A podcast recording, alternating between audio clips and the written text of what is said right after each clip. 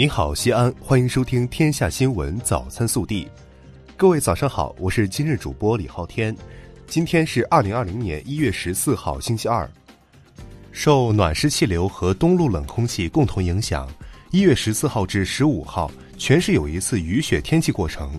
预计主要降水时段为十四号晚上至十五号，全市有雨夹雪转雪，南部山区小到中雪。受雨雪天气影响。十五号，全市日平均气温下降四度左右。首先来看今日要闻。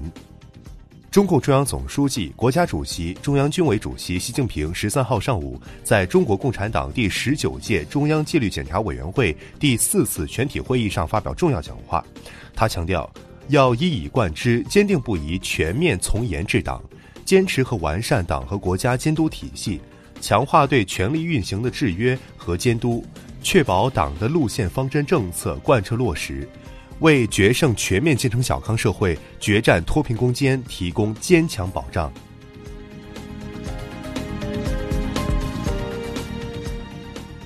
本地新闻：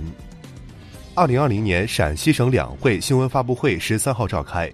记者获悉，陕西省十三届人大三次会议将于十五号开幕。会期拟为五天半，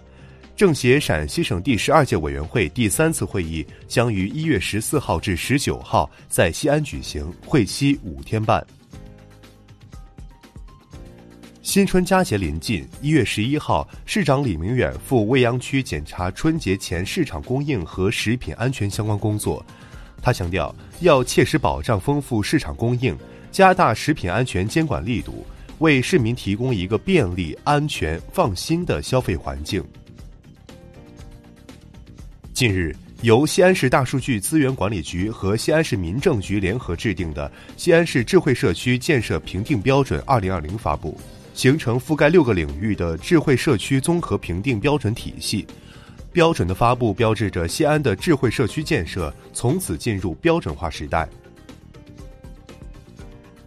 一月十三号，记者从市铁腕治霾办获悉，二零一九年十二月，全市最整洁的四十条路段中，曲江十五条，长安九条；污染最严重的四十条路段中，鄠邑和临潼各八条。区县空气前三名依次为曲江新区、碑林区、航天基地、鄠邑、高陵及阎良区，位列后三名。一月十三号。西安五条工作日早晚高峰定制公交线路正式运营，公交车内配备 USB 充电接口和除霾新风天窗，分布于车内的四个电子显示屏可以实时显示车辆运行方向和站点位置。未来还将根据乘客意见开通新线路或者增加趟次，将为更多市民服务。西安交警部门结合路况大数据平台和历史交通形势分析预测。我市将在一月十四号至二十一号迎来节前出行高峰，提醒市民合理安排出行时间，尽量避开高峰时段。一月十三号，记者从中国铁路西安局集团公司获悉，从目前车票预售情况来看，未来三日西安开往北京和成都方向动车车票较为紧张。耀谦宫乐盛世二零二零大明宫上元狂欢季正在进行中。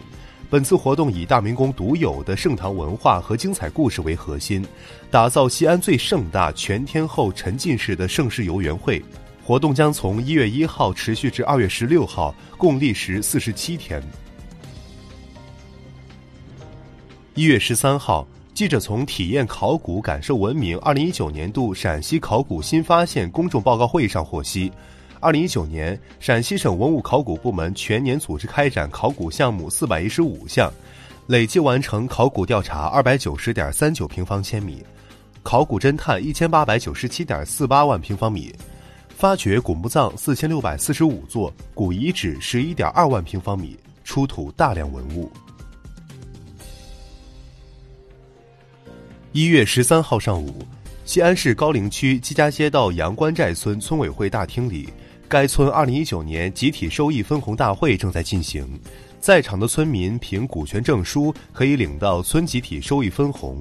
当天活动现场共分红两千零四十三点八万元。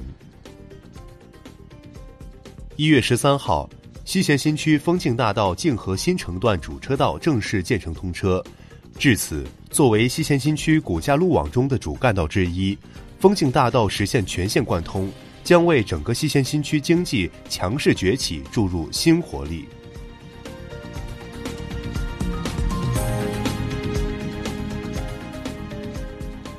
暖新闻。一月十二号上午九时四十分，西安北站迎来一位白发老人陈奶奶，她不坐车，只为一个人。原来上次到西安北站乘车时，工作人员吴瑜给她提供的暖心服务，让她一直记在心里。在吴瑜看来，自己的行为就是履行本职工作，都是分内之事，没想到却让老人如此挂心。我就是想来看看你，简单的一句话，让吴瑜的心里暖暖的。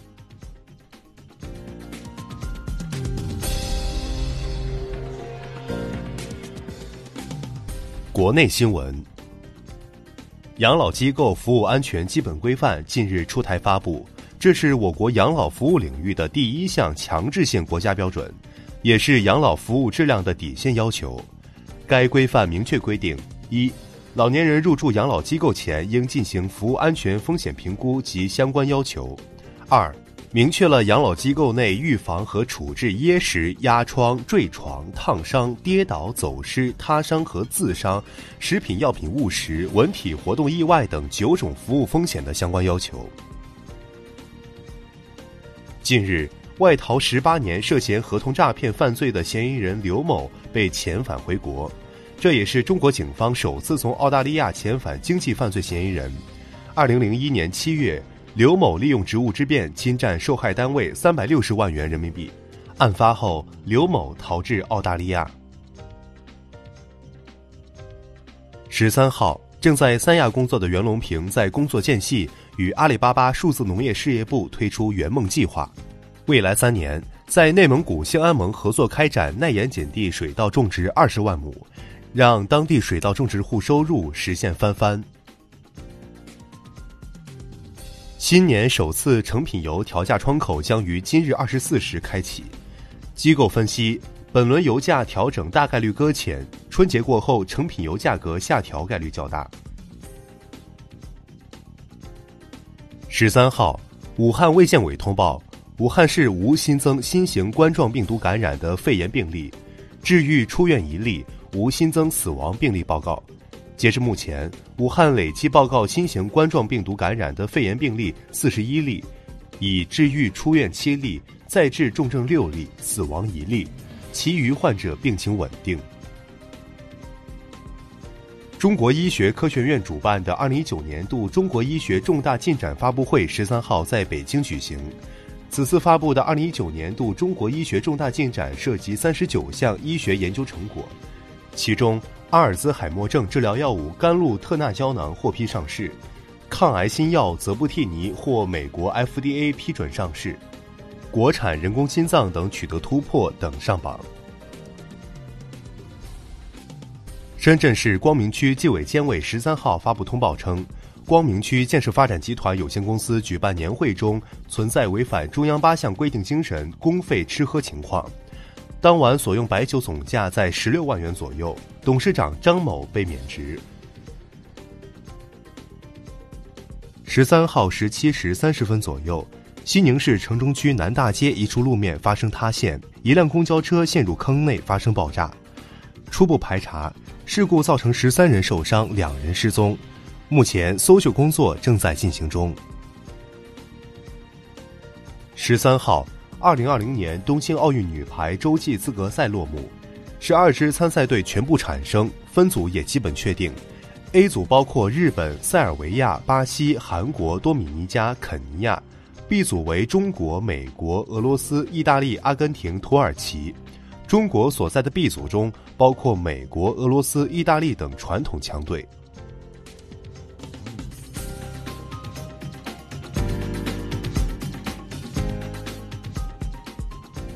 热调查。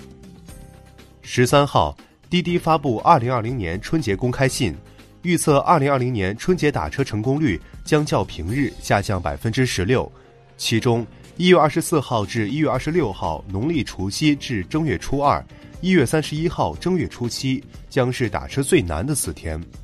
为缓解供需矛盾，滴滴公布同时呼叫春节出行指南、春节司机服务费、定制春节补贴四项措施，其中滴滴春节加价全给司机。对于春节司机服务费的措施，你怎么看？更多精彩内容，请持续锁定我们的官方微信。我们明天不见不散。